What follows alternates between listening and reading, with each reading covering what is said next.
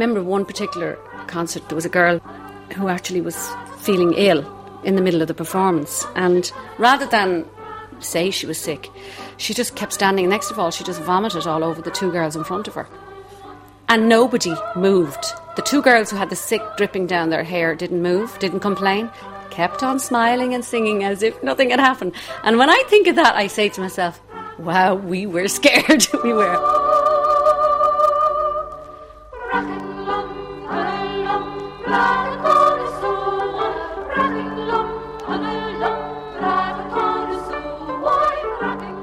Was a funeral that had happened, and the Young Dublin Singers were singing at it.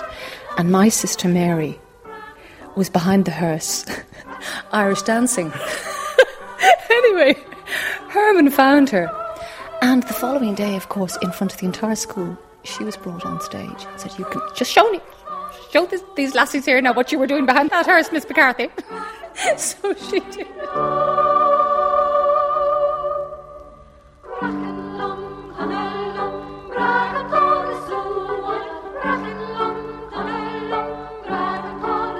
She'd put the finger into the middle distance and she'd say to me, Miss King, and you're thinking, oh shit, I got cut.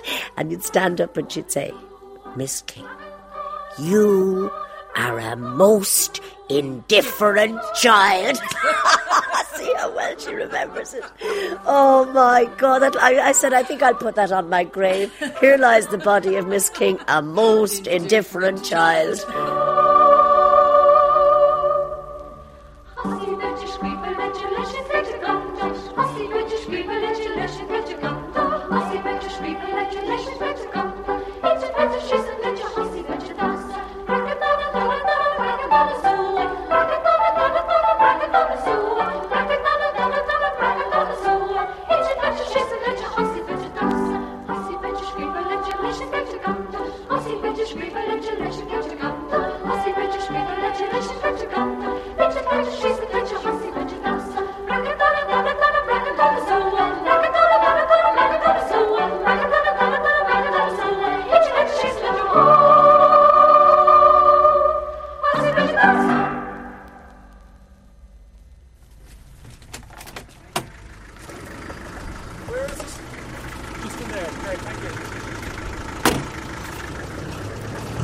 I'm at the back of the Albert Hall in London, about to go into the College of Music. I want to tell you some stories from a choir called the Young Dublin Singers. They're based at the St Louis Schools in Rathmines, Dublin. I say some stories because hundreds of people, mostly girls, have gone through the Young Dublin Singers over the past few decades, and this programme only features six women who were in the choir in the 60s and 70s and who went on to make their careers in music and show business. I'll shut up and let them talk in a minute, but first, let me introduce them.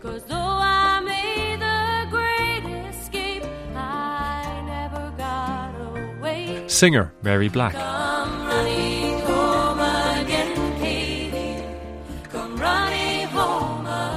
It's 25 minutes away from 6 o'clock. Broadcaster Maxi. And I do hope all is well wherever you are. Do get in touch and say hello. Blues singer Mary Stokes.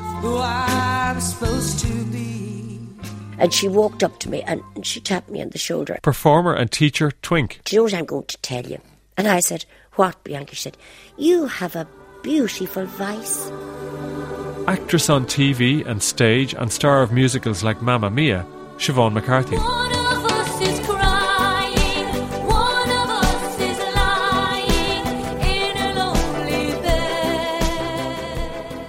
My sister got married a couple of years ago, and we did a little rendition of the Trop Trop couple. And Siobhan's friend Mary Purcell, another veteran of the Young Dublin Singers, who works here at the College of Music in London.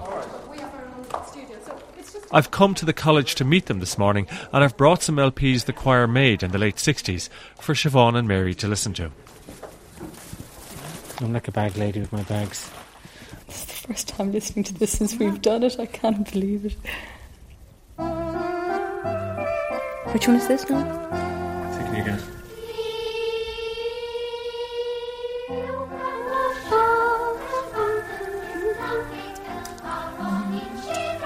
Sir and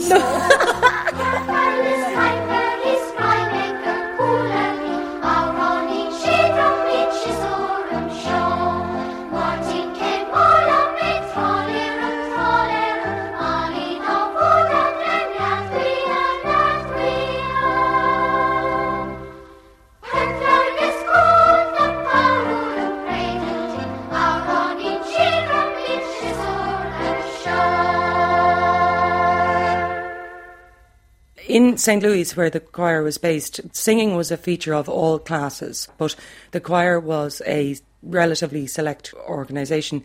Being picked for the choir in school was a big deal, you know.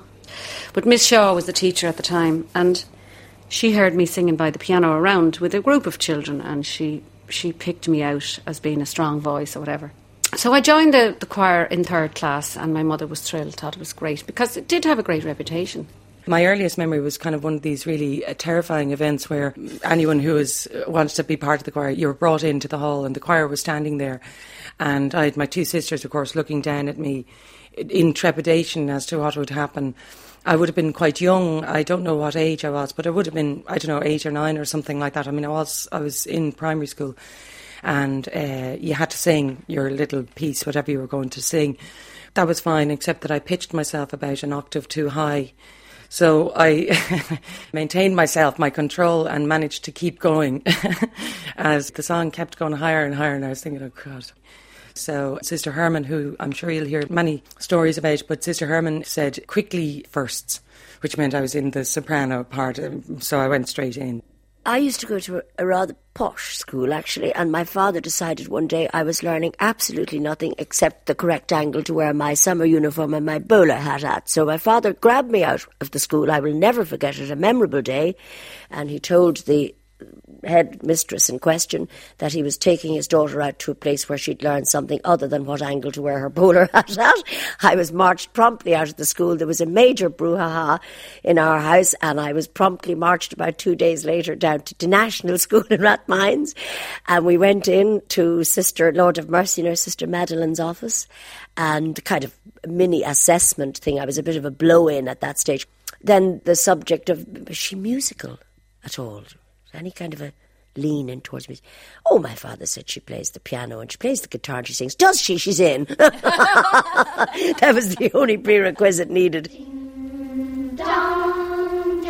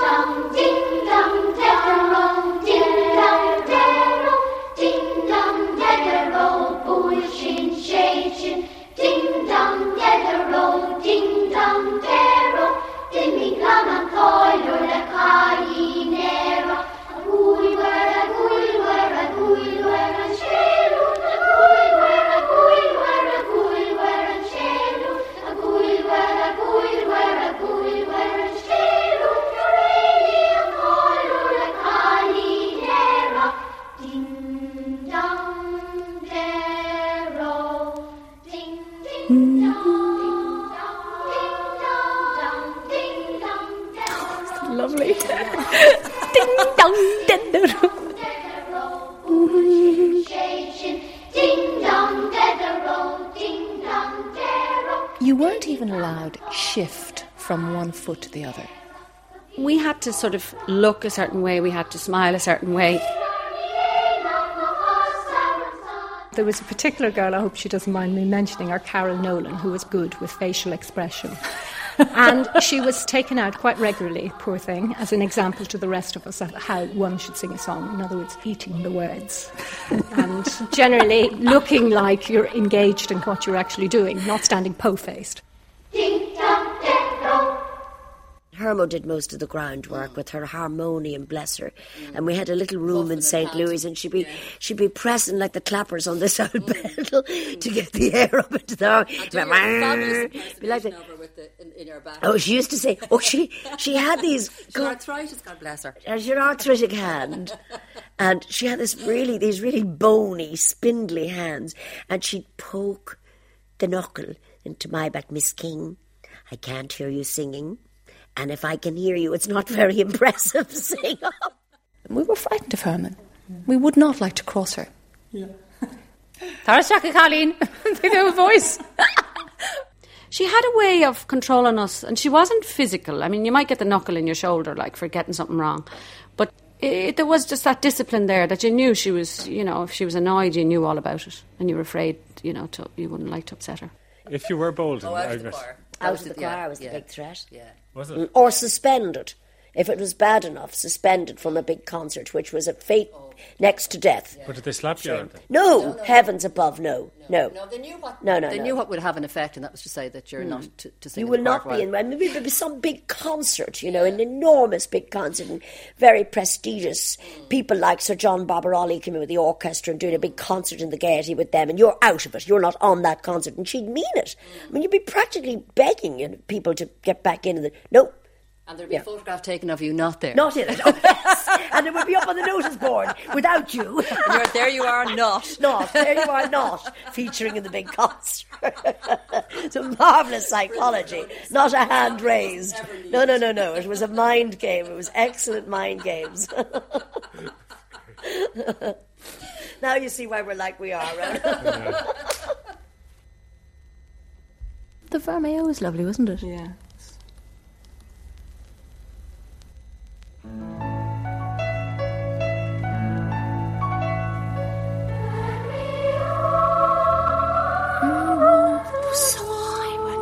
yes.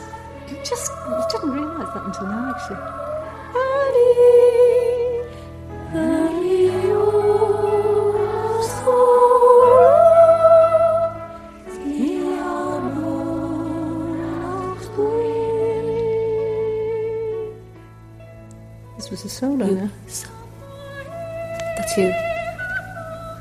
It is.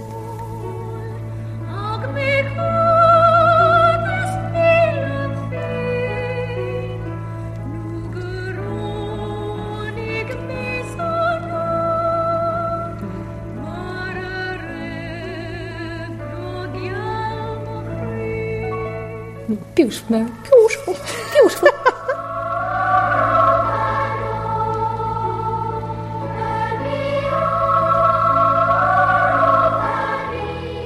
Do you get sad listening to it? Nostalgic, I suppose. Nostalgic, Yes, yeah. not sad.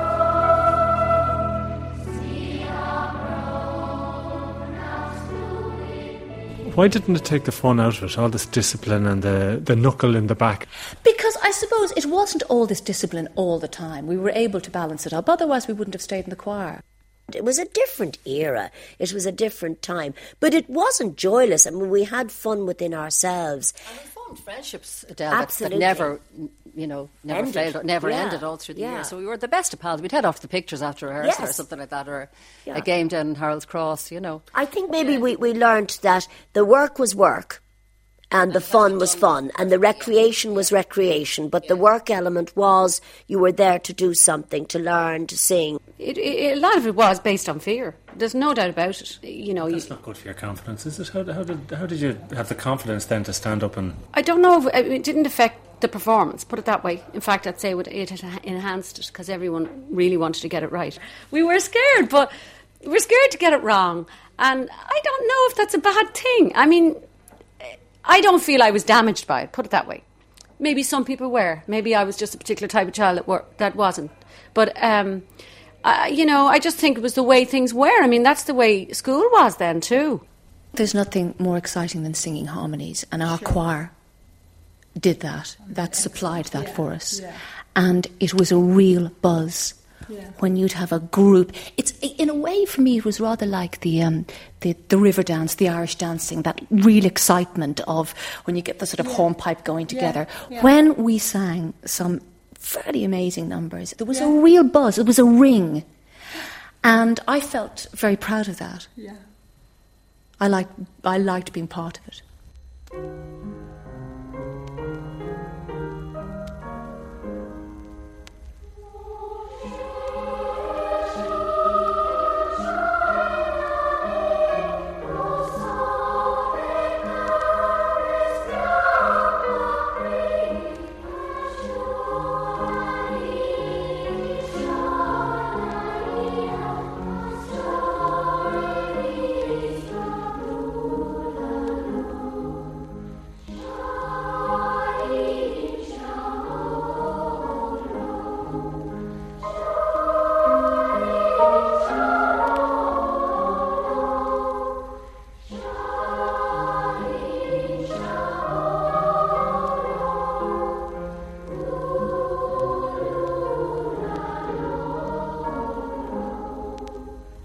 Always wore the school uniform, but it would, would be pristine condition school uniform. It wouldn't be your everyday school uniform, but it was the same. It was a, a navy blue uh, gym slip, white shirt, and blue tie. And sometimes you'd have blue or white bow in the hair, Yes, Del, wouldn't you? hair, Yeah, blue hair, royal blue royal and the blue, cummerbund. and the cummerbund, and little bobby socks, the white socks, and the black shoes. We sang beautiful things. The Barcarolle to this day is one of my favourite pieces of Oh, music. The, the, the Emperor Waltz Oh, that we sang as Carnival Yeah, Nights. yeah. And I mean, to hear the young Dublin singers sing Carnival Nights was Yeah. uh, just. How does that go? Music allures, graceful and sweet, Oh, beautiful. bidding us dance airy and fleet. Gorgeous. And it would take off up into volumes of sopranos doing glorious descant lines Yes. and, and the altos and, and basses singing. It was, and I mean, the, the harmony, the, the amount of time that was spent in glorious three part harmony. Off the top of my head, I would think that one of the things that I really enjoyed was Laudate Dominum. and again, that was one of the pieces that we would sing at weddings. And of course, for a bunch of girls, I suppose, in fairness, a wedding was always like a, quite an event anyway. Ninus est. Salite Domine. Yeah, it's, it's still all in there. It's funny how the how a lot of the stuff I learned then is still really locked inside my head. Is it? Yeah, yeah. I remember words of songs, Irish songs that I still don't know what- they're about, but I know every word of songs that I learned when I was in the choir.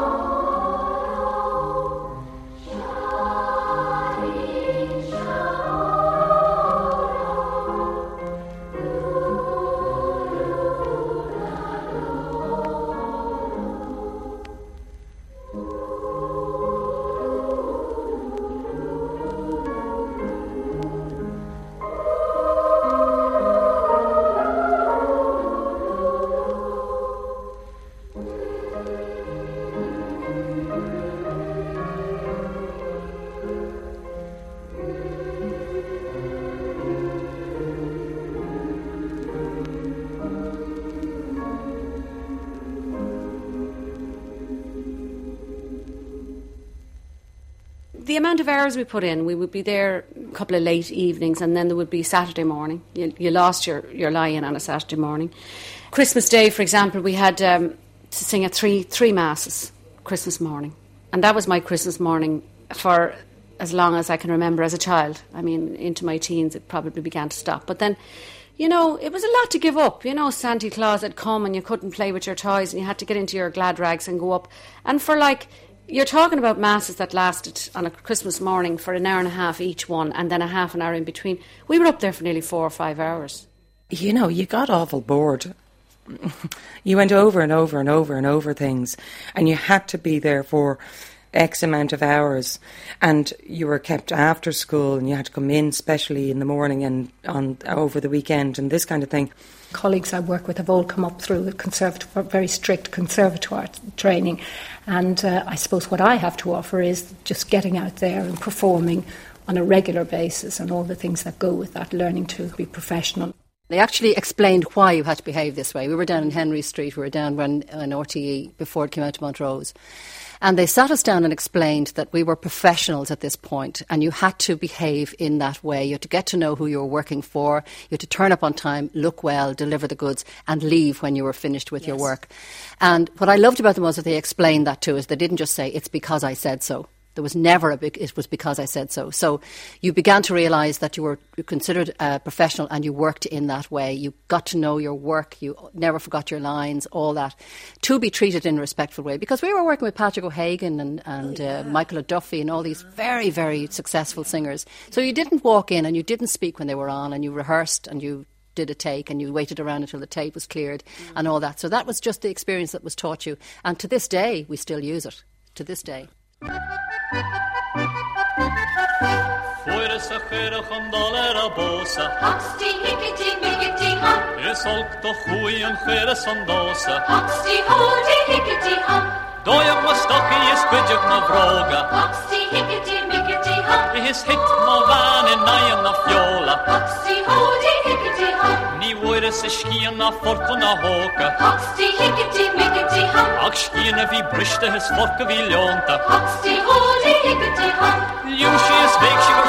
sakota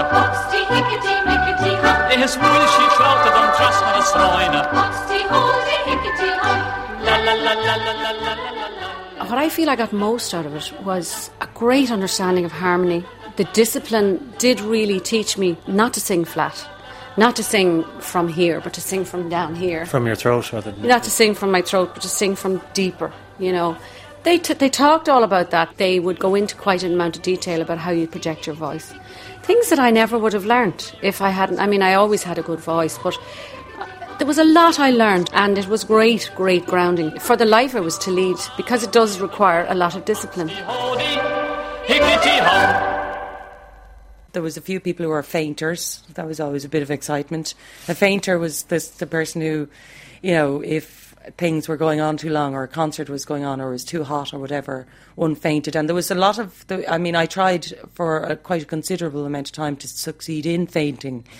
Uh, I think I only came close once and I was told to leave the stage uh, and kind of in, in my disappointment I hadn't lost consciousness but so you know silly things like that the result of blotting paper in the shoes Siobhan used to faint. She went through a little phase of when she was about 14 or 15 of just literally blacking and fainting. And um, Sister Herman decided it was attention seeking.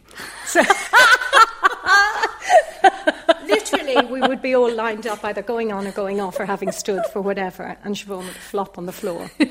And um, Were you really fainting? Absolutely, yeah. Yeah. Just the endurance of having to stand there for so long. I was a little weakling there, Neil. but, uh, no, absolutely. I mean, it was just, it got too much for me at times.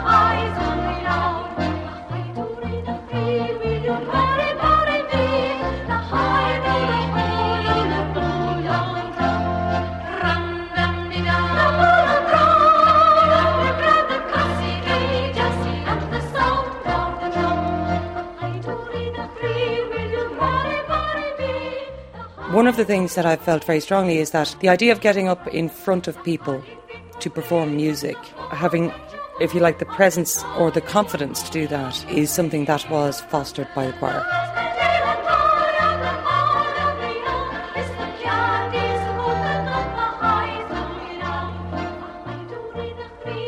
you know, as compared to someone who, you know, is singing and playing guitar on their own in their bedroom and perhaps coming up with different things. But I imagine that the transition for that person to getting onto a stage would be more difficult than it was for me.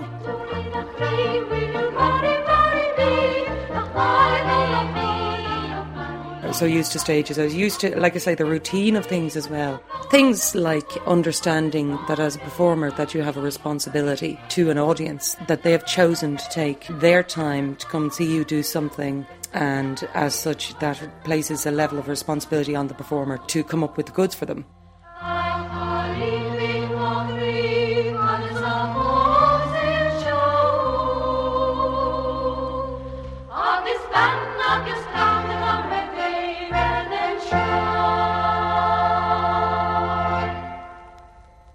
What we did learn, as I say, was the bread and butter, getting up there, performing, being on time, being organised.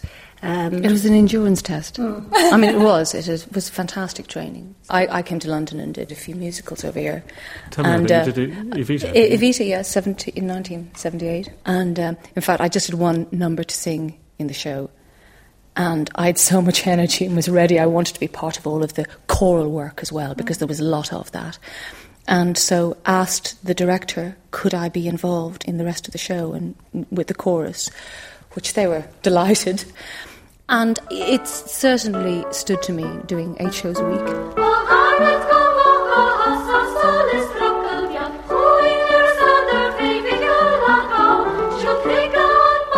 This cart has no signature, only a lingo I cannot make out. Istoro bugliam me drilliam me down. Istoro bugliam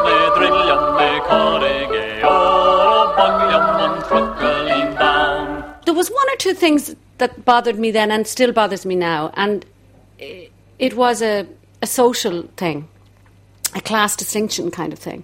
We came from Charlemont Street, which was a rough enough street at the time, and you know, i- you know there was we were very fairly working class family. And I always felt that the, the girls who who had more money and the parents who were more involved with the nuns and maybe contributed more financially and every other way to, to the school were favoured more. And, um, and and I have a few instances within my head that I knew um, was unfair. People being picked for things because they were from the nicer side of town. Uh, You know, there was one particular trip that, that there was a group uh, going to be singing with Bing Crosby or something, and I wasn't picked, and I was very upset about that because I think she thought I, my accent was a bit too strong. My Dublin accent wasn't really. All the poshies were picked for that, and that was that's one thing that I do f- uh, feel that I was I was unfairly treated, but because I was good, they had to pick me a lot of the time.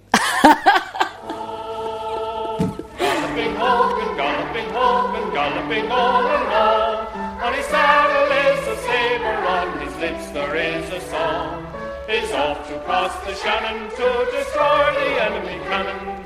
And so he goes galloping, he goes galloping, galloping, galloping, galloping on.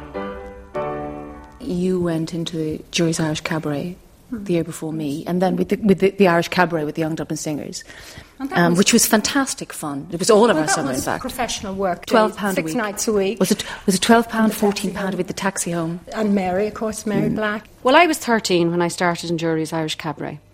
And we would work seven nights a week. And I remember me now playing on the road. I was 13, out playing with my pals, football or whatever, games, skipping. And, and my mother calling me in at seven o'clock to come in, have a shower, and head on down to be down in Jury's for whatever time, half eight. And um, it was funny because, you know, I'd be out playing with my pals. And then when I'd come in, I'd have to put the bra on. I hated the bra, but I had to have a bra for the show. and I probably needed a bra, but you know, I hated it, you know. So um, I became, I went in like within an hour. I went from being a, a little kid playing on the road to kind of almost a woman. Jury's Hotel was in just opposite Trinity College there. Dame Street. Dame Street. And um, Eamonn Andrews Studios was when we worked for at the time. And they realised that Jury's Hotel in Dame Street was very near to the Gaiety Theatre. So if you worked the opening of the cabaret in Jury's, you could leg it up Grafton Street in your ain't Guna. I'm not kidding. kidding. And do maybe the fourth item on the Gaiety. And then you would leg it back down in your Guna the Halo in finale. or snow. To the finale of Jury's Hotel. Mag wild am shir khondre hidi vorga Pike mag medal Oh, and Papa Willa, that was great fun. Oh, uh, yeah, this will show, oh, show how funny. silly and innocent we were. Um, the line, when translated, what is it, a, a puck in the bum or something? And we just thought this was so rude and so funny to have this line in it. And Tom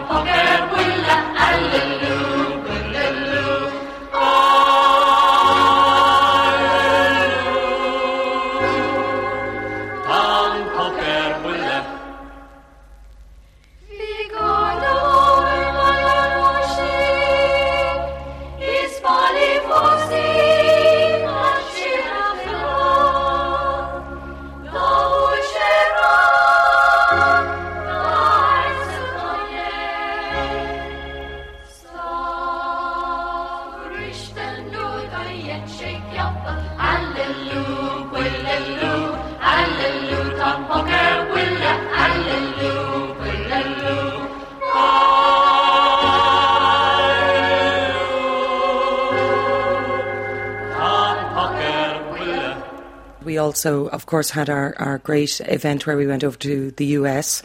Well, it was hugely, hugely exciting. It was a mixture of things. So we would have done some Irish stuff, some Irish American kind of songs. It was it was very Irish, and it had a, as also this really strange naivety. And in older Irish Americans, there is a strange naivety and kind of innocence, if you like. And we were a bit more cynical. I mean, we're Dublin, you know, like there was there was maybe a little rubbing up of cultures there. We weren't necessarily the Irish colleens that people maybe expected us to be or, or wished us to be or whatever. You were hoping to see Donny Osmond. yeah, exactly, at least. And I mean, one of my favourite journeys was uh, when we were kind of overtaken by a bunch of bikers. I thought this was well cool, you know, which obviously lends itself to my blues inclinations. you know, there was this, this great roar and rumble of, 10 or 15 or 20 bikes as they came up and they overtook the bus and tore off down the street. Also, the bus driver was a very large black man, American man, who was, you know, shaved head. And this was really extraordinary looking. And then we stayed, I think, in a couple of motels, and that was a thrill and a half. We ate in McDonald's, you know. It was extremely exotic and very, very different. My favourite story has been in this restaurant, and very, very posh. I suppose we would have been 13, 14. And um, I mean, when I say upmarket restaurant, they were modelling dresses for there was some fashion show event on at the lunchtime, and the dresses were at the time I can remember like a thousand dollars or whatever, and um, and obviously must have been fantastic food, and all we wanted was well done hamburgers.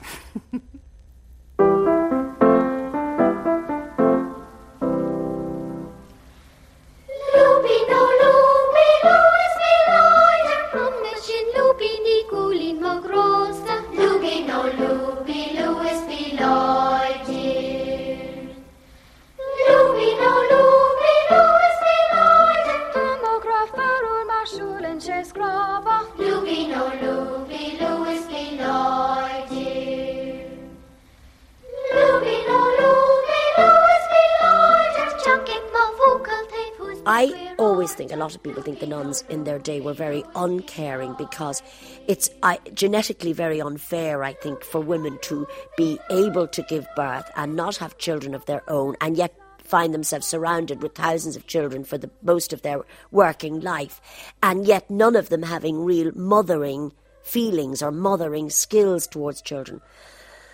Curiously enough, Herma was a kind of an old mother hen, wasn't she? She kind of really mothered us all, and in her in her latter days, she got terribly maternal towards us all, almost like looking at her children growing up and what's Max doing now and what's Adele doing now, what's Siobhan doing now. Like a mother would be inquiring of a, an eldest daughter, Do you ever see Mary Purcell? What happened to her?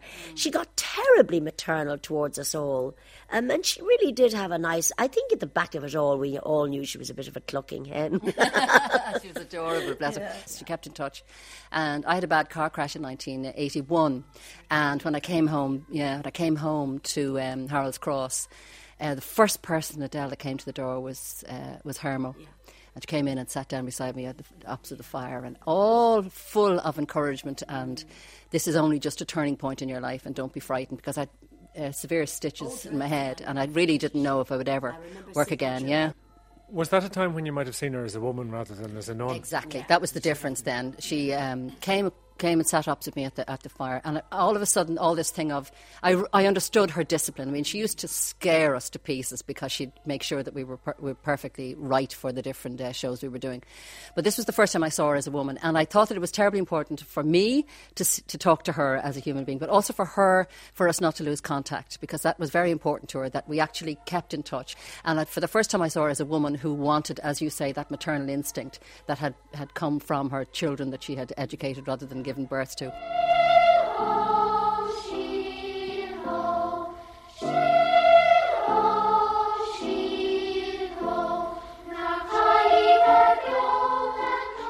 I also saw Herman there a few years ago, hmm. so I think she just died recently, didn't she? Or a year ago? And what did you say to her when you saw her?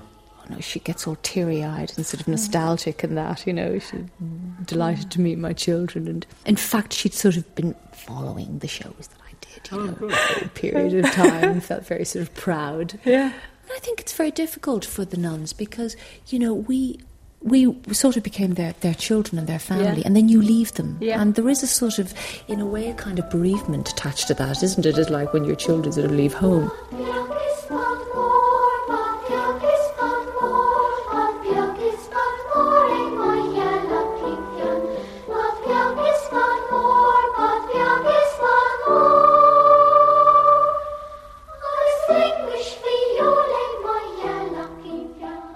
My father was very ill in James's Hospital.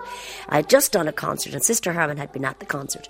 And um, on the concert, uh, it was broadcast live on radio, and I said on it, um, I did a, a piece by Barbra Streisand called Papa, Can You Hear Me from Yentl. And I said, I'd like to dedicate this to my own dear father, who's very ill in James's Hospital. Hope you're listening, Dad. And about a week later, I was sitting at home one night and I just got this really strange feeling. Don't ask me what. About nine o'clock at night, and I leapt out off the couch and I said, I'm going in to see my father. I said, I just, I don't know, I just want to go up and see my father. And I went up and um, he was v- sort of slipping in and out of consciousness. And I poured my, I sat beside the bed and I poured my whole life out to him of thanking him for being a wonderful father and always being there for me. And, you know, I went over little instances in my life. Don't ask me why, but I did. And as I was saying goodbye to him, I turned round and who was standing at the door and wasn't going to interrupt? Only Hermo. I couldn't believe it. And she said, Well, that was beautiful. And I didn't want to interrupt. And she came over and she just put her hand on his head and said the same. And oh, you're the wonderful father, and all the rehearsals we demanded you bring her to, and all the places you waited patiently to pick her up from, and put a little hand on his head, said a little prayer. And they called me the next morning to say my father had died the next morning. And that was actually the last I was to see him.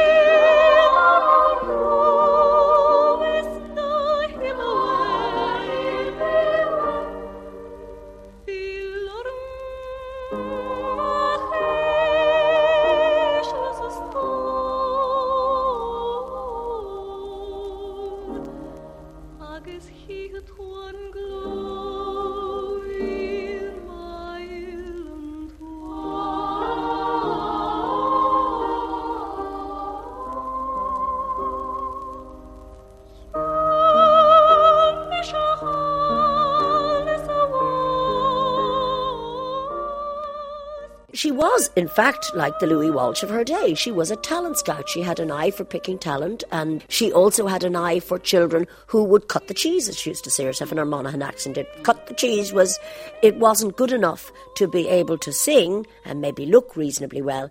Attitude was 90% of the business. How right she was. Great experience and great Very fun. And. I look back on it, we both do, really, really warm, fond memories. But you don't. That I'd love my daughter to have, actually. Yeah.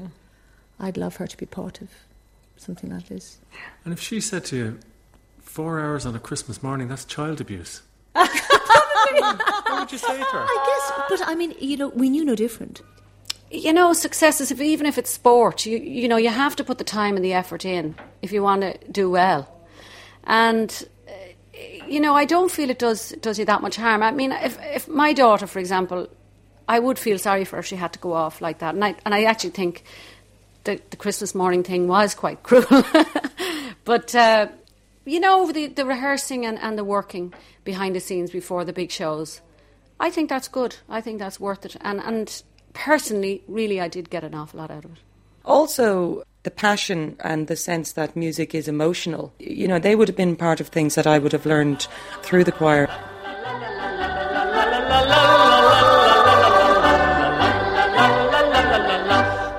Fuera sa kwyra van dollar a bosa E solto chuion chwyra son dosa Dojak ma stokki e skridjak ma vroga Is hit ma van This is the big point. We have to watch- we have to- Higgity